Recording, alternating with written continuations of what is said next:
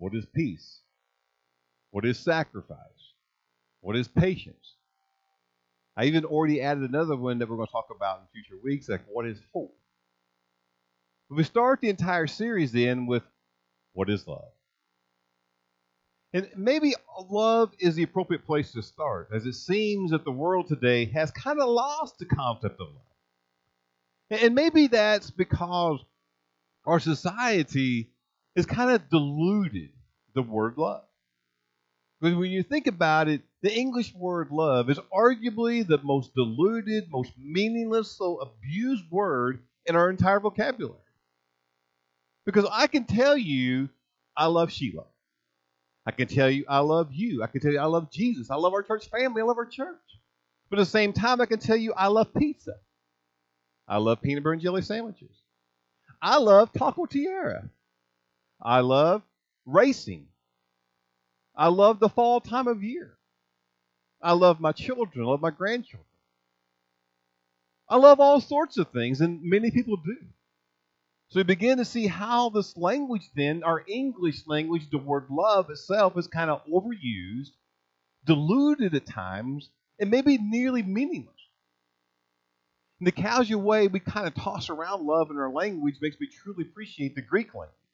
The Greek language, as you may already know, has multiple words for love. There is storge, which means affection or the family members' love for one another. And maybe even the way you love your pet. There's eros, meaning the sexual, physical love. Phileo, the brotherly love. And, of course, there's agape, the unconditional love. Many suggesting that that's the kind of love that only can be found in God and those who truly believe God. We can love through God the way that God loves us. That's the way we as Christians should love one another and for all mankind. But we need that love. We should be practicing that love. But the word love still stands used in all sorts of ways. Last Wednesday, for example, was Valentine's Day. Each day preceding Valentine's Day, early last week, primarily Monday and Tuesday, I watched these elementary children parade on the bus and bring their decorated Valentine boxes on the bus. Some of these were quite elaborate.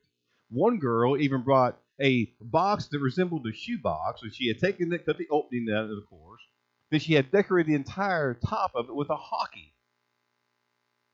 I mean, she likes to play hockey, so she had the hockey rink, and she had everything hockey on top of her box that she used for her Valentine's. Other people had other things, but they had all these decorated boxes on the bus that was used then for last Wednesday for all the kids to have a little Valentine party and exchange Valentines. So it was Valentine's Day. So was the exchanging of Valentines with the cards the kids had in the classroom, bringing all that candy back on the bus, which they couldn't wait to eat, was that love? Or is it merely something kids do on Valentine's Day by exchanging cards? Last week, I had a coworker that needed a new battery for her car. She came out at 4:30 in the morning from the apartment building she lives in, and the car wouldn't start. She's single. She lives alone with no one to help her. So at 4:30 in the morning, she texted me and said her car wouldn't start, that she needed help. I got up, put on my coat, my hat and stuff, went over, drove my truck over there to her apartment, and gave her car the boost it needed so she could get to work. Is that an expression of love? Or just one coworker, family, friend helping another? The American ninja athlete Austin Gray shared his spare kidney with his lifelong friend Kaylee Adams. It resulted in a national Share Your Spare campaign. His giving up his kidney for someone is incredible. But is that love? Or is it just an incredible act of kindness? See, if those things aren't love, then what is love? Our text today then points us to the topic of love as we look into 1 Corinthians 13. It actually is known as the love chapter. Often referred to that as you think about the Bible. People think of 1 Corinthians 13 as being the love chapter. But we're going to read and consider and contemplate what Paul is telling us then, or the Corinthian church, applying to our day today, about the topic of love. So let us open our Bibles and stand with me this morning as we begin to read the Word of God. Again, it's 1 Corinthians chapter 13. It is 13 verses. We're going to read them all. And here's what Paul then, writing to the church of Corinth, the group of believers, says in the way of love. 1 Corinthians 13, verse 1. If I speak in the tongues of men and of angels, but have not love, I am a noisy gong or a clanging cymbal. And if I have prophetic powers, understand all mysteries and all knowledge, and if I have faith, so as to remove mountains, but have not love, I am nothing. If I give up all way I have, if I deliver up my body to be burned, but have not love, I gain nothing. Love is patient and kind. Love does not envy or boast. It is not arrogant or rude. It does not insist on its own way. It is not irritable or resentful. It does not rejoice at wrongdoing, but rejoices with the truth. Love bears all things, believes all things, hopes all things, endures all things. Love never ends. As for prophecies, they will pass away. As for tongues, they will cease. As for knowledge, it will pass away. For we know in part, we prophesy in part. But when the perfect comes, the partial will pass away. When I was a child, I spoke like a child. I thought like a child. I reasoned like a child. When I became a man, I gave up childish ways. For now we see in a mirror dimly, but then face to face. Now I know in part. Then I shall know fully, even as I have been fully known. So now faith, hope, and love abide, these three. But the greatest of these is love. Oh, Father, and Lord, we do come before you this morning, Lord. Started a new series and embarking upon some understanding of some words, Lord, that may get casually tossed around in our language. So, Lord, as we examine these words over the next few weeks, today of love, we pray, Lord, you'll speak to us and let us know, Lord, what truly love is and how we need to, in our Christian lives as believers, reaching out to others, how we need to practice the same love you've given to us. So, Lord, I pray then that these words, message today, not be words that I want to express, but the words, Lord, the Spirit will lead and guide and direct us to. So we can leave here today having contemplated love, and be willing and ready to go out and love others as you've loved us. We love you, Lord. In your name we pray. Amen.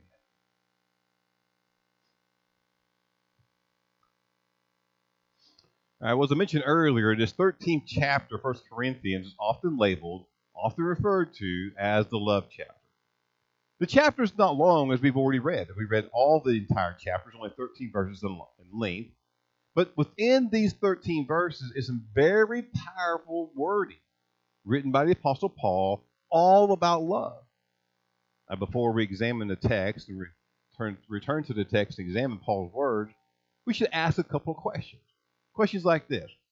And why does Paul write such a strong wording on the topic of love? Or maybe ask a different way, why do we even need a section in the Word of God? Why do we need a section in the Bible that examines love?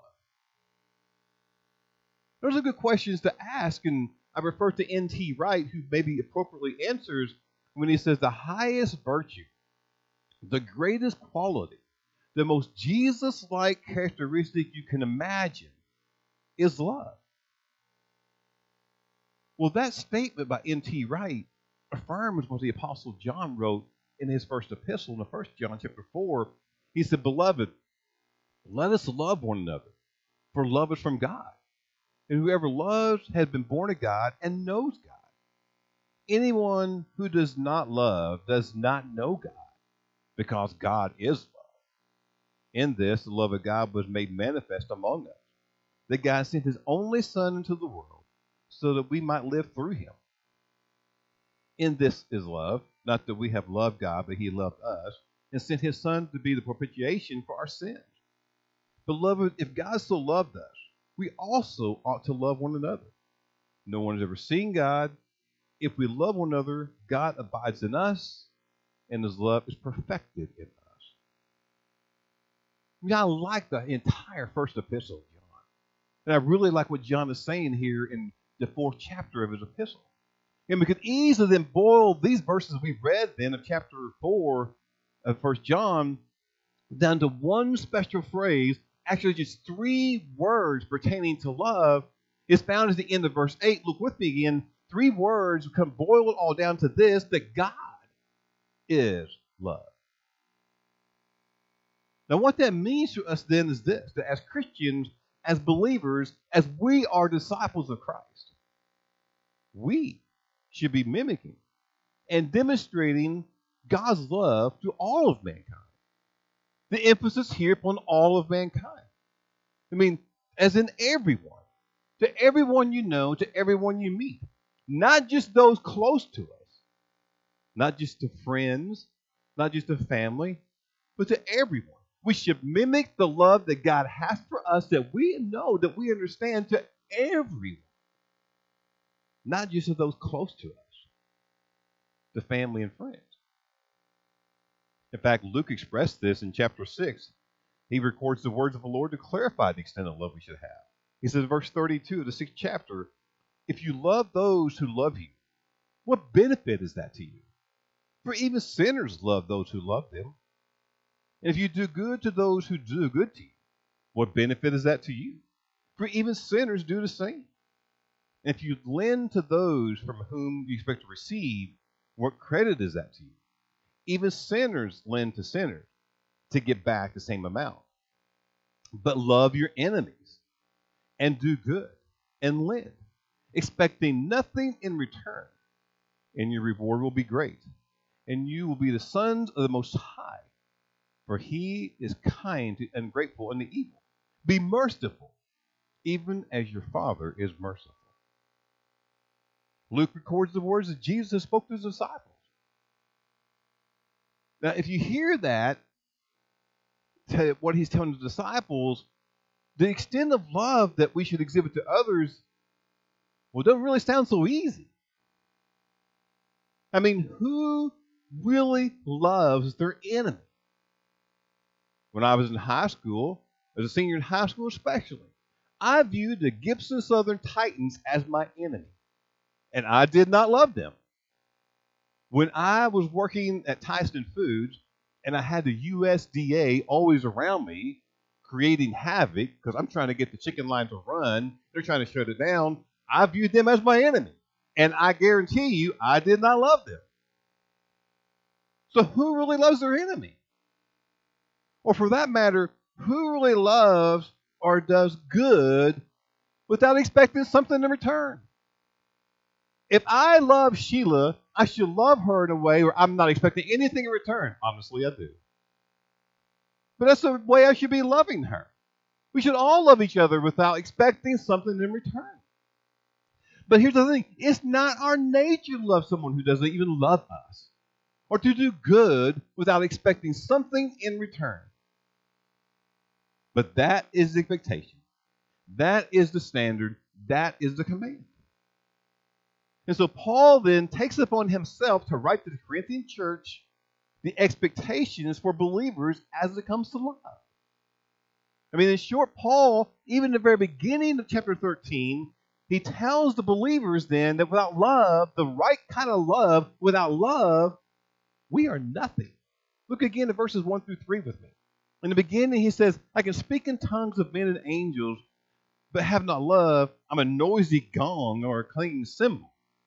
That's the English Standard Version of it.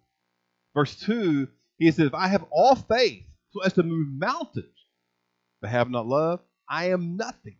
Verse 3, "If I deliver up my body to be burned, but have not love, I gain nothing." I mean, observe Paul's directness. Even though verse 1 expresses nothingness as a noisy gong or clanging cymbal, essentially 3 times he says, without love, we are nothing. 3 times in essence, he says, without love, we are nothing. Now, isn't that an interesting assertion? I mean, Paul's expression, again, 3 times he's voiced in it, that without love, we are nothing. I mean, he's nearly suggesting that love is what gives us meaning in life. John Corson adds, in our passage, Paul begins by insisting that it is love that gives meaning and appropriate flavor to all other Christian living. He stacks up all the impressive things that the Corinthians might do and asserts firmly that none of them are any advantage unless there is love as well. Even further, we consider Carson's comment along Paul's side's assertion here that we're nothing without love. It's interesting to hear Norfolk Stanton's comment on 1 Corinthians regarding the first three verses. He says, some people have referred to the first three verses of 1 Corinthians 13 as a description of the unredeemed person. These verses describe a person who produces nothing, is nothing, and gains nothing. Well, having heard that comment from Stanton, it prompts a new question in my mind. Like, if we, as believers, as Christians, as people of God, as followers of Jesus Christ, if we fail to love as God loves, are we in essence not truly a Christian then?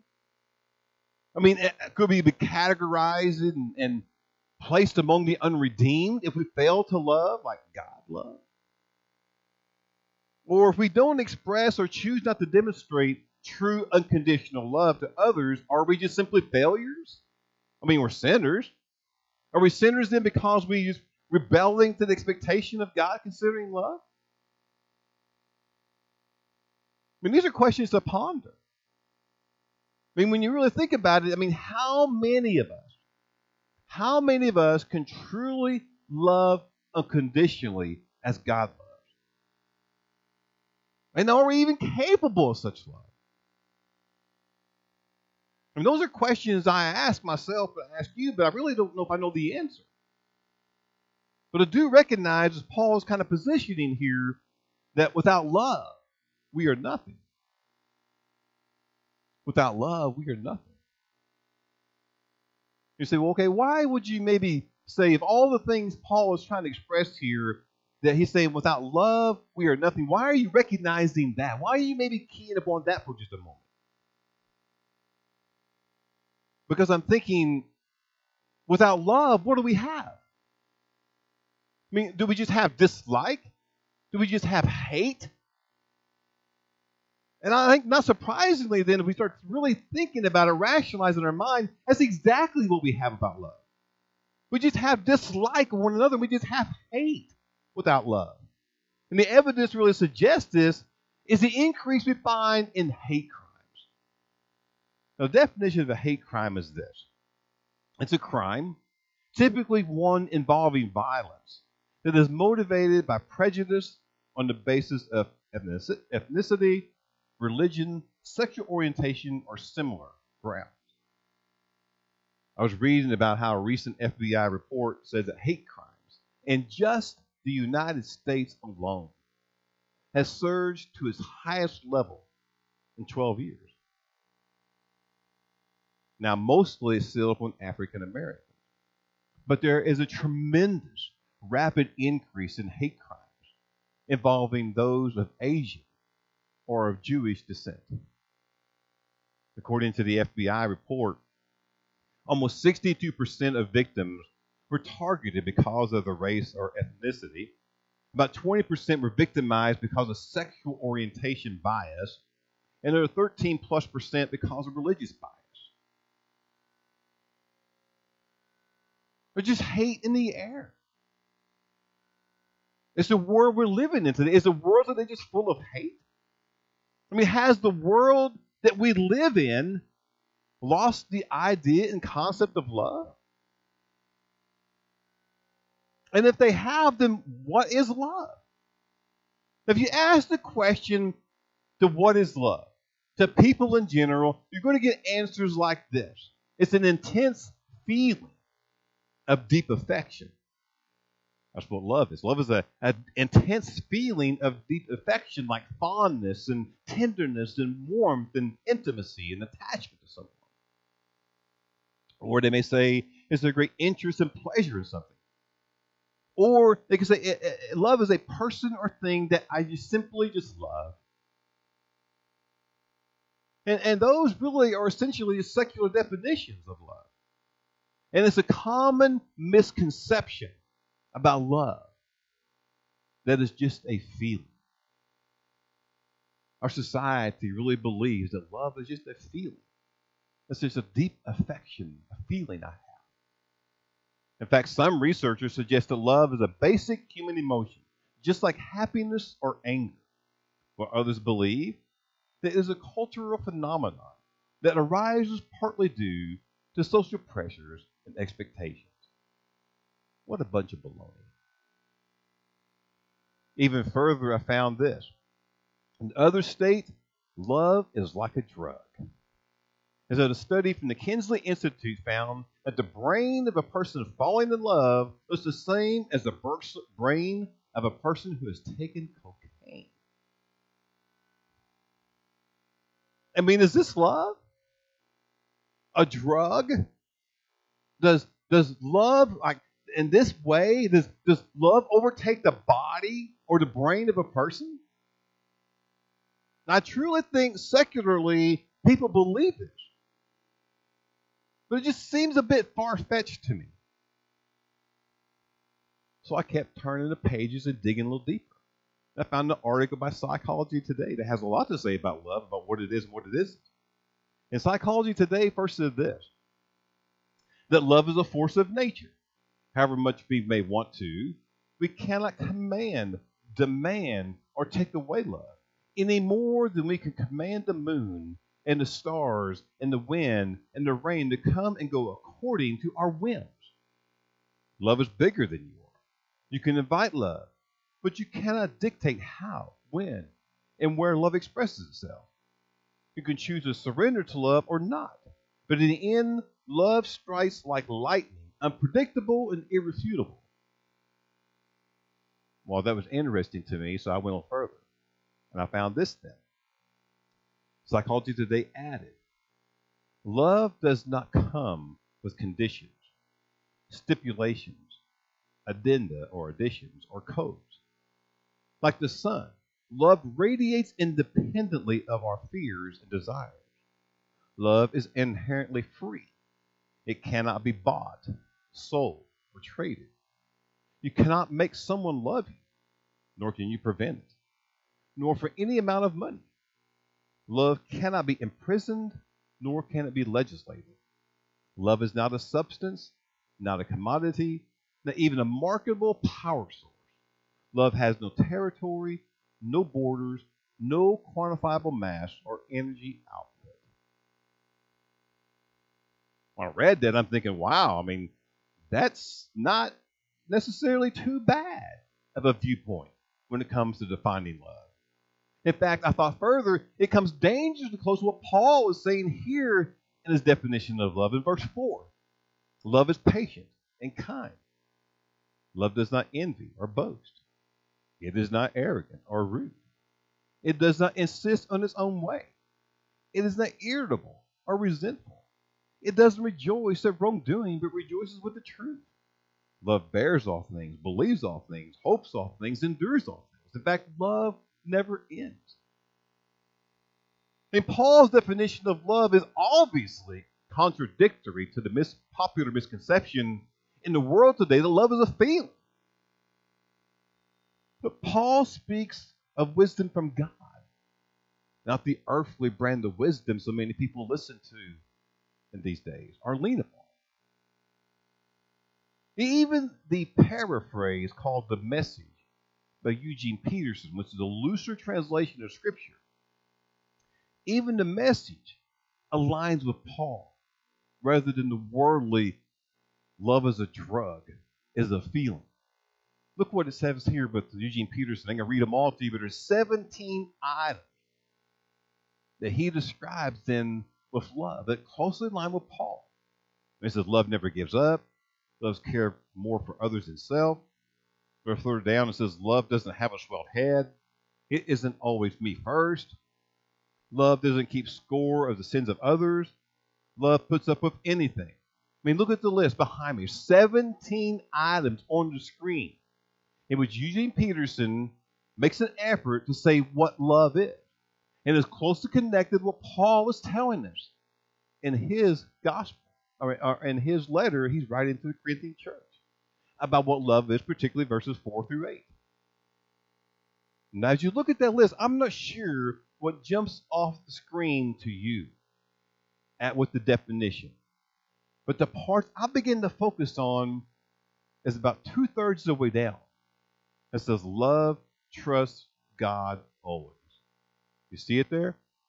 Love trusts God always. And think about that then for a moment. I mean, would you have ever, before we came in here today, would you have ever defined love as trust God always? I mean, for that matter, who has ever trusted God always? I mean, it isn't me, and I was probably thinking it's probably not you. I mean, if we're honest, we have never. Have we ever always trusted God? I can't say that. There's been countless times in my almost 61 years of living, I have trusted more on self or on others than God. Now, I'm ashamed to stand before you and say that, and to even admit that, but it's true.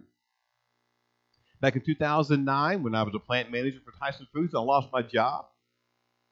I just felt God lead me into ministry full-time. Enrolled in the seminary, I drove on the campus of Southwestern Baptist Theological Seminary in Fort Worth, Texas. I drove onto the campus, having already enrolled and been accepted to seminary, and I doubted, and I did not trust God if I should be there. I haven't always trusted God. And all of us, at one point in life, have not fully trusted God. Even some of the biblical heroes you can find in the scriptures have not fully trusted God. I mean, Adam and Eve and Abraham and Moses and Sarah and David and Elijah. I mean, they could go on and on about people who have failed in fully trusting God. I mean, if love is God and fully trusting God, there's a lot of people who have failed. I mean, Abraham, just take Abraham for consideration. Abraham claimed Sarah, who was his wife, was his sister twice. So he didn't trust God. Moses, he struck the rock in Numbers chapter 20 because he didn't trust God, and resulted in him not even see the promised land. He didn't get to enter it. I mean, I can't think of one person in my life that I know 100% without fail, fully always trusted God. I mean, trusting in God means that you trust Him in everything, without a doubt, without question, infinite confidence in God. I can't think of anyone who has, without a doubt, without question, having infinite confidence in God, fully trusted Him 100% of the time. Can't think of any one person except Jesus. Jesus has always trusted the Father. And we can't say that. We can't say that if love is defined to trust God always, we can't say that because we've not. So then what does that mean? I mean, if love is defined then as trust God always, does it mean we cannot truly love? I think the answer is no. It don't mean we can't. It just means we can't truly love without God in our life. It means we cannot truly love without Jesus.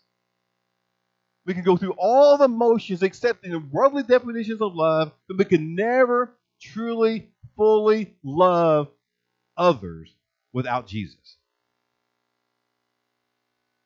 I think maybe John, going back to his first epistle, said it best. In 1 John 4:19, he says, we love because he loved us first. And how did Jesus express the love for us? 2 words, the cross. He expressed his love for us on the cross. John 15:13, greater love has no one than this, that someone lay down his life for his friends. Jesus loved you, mean all the world. John 3:16 echoes that truth. We know it. For God so loved the world, he gave his only begotten Son, that whosoever should perish should not perish but have everlasting life. Jesus laid down his life for you, for me, for all of mankind. He was fully trusting God. He became the propitiation for our sin, for our imperfect nature, for our incapacity to truly love. Yes, I think we can have love for others, but only by loving Jesus Christ first. I remember the great commandment, Matthew 22:37. You shall love the Lord your God with all your heart, all your soul, and all your mind. This is the great and first commandment. Verse 39, the second is like it. You shall love your neighbor as yourself. Notice we love God first always. And that gives us the ability to love others. Second, Warren Wiersbe, in his study, he adds this.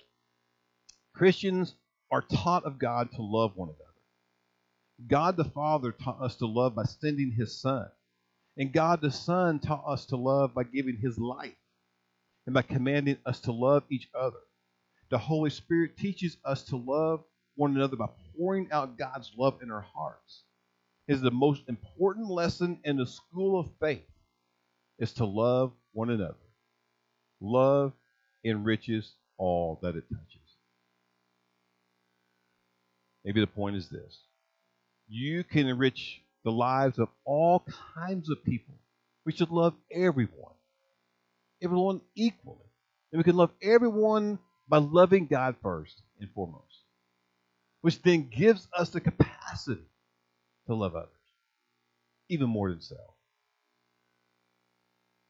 Our purpose here for week one of a new series is to simply contemplate love, to ask the question, what is love? To look at the secular way of defining love and the biblical way of defining love, and seeing that we cannot truly love without Jesus. So today we've kind of defined love according to the Scriptures. And Paul maybe defines it best. And it reminds us then that without love, we are nothing. Love is not a feeling. It is not even an emotion. Love is God, always.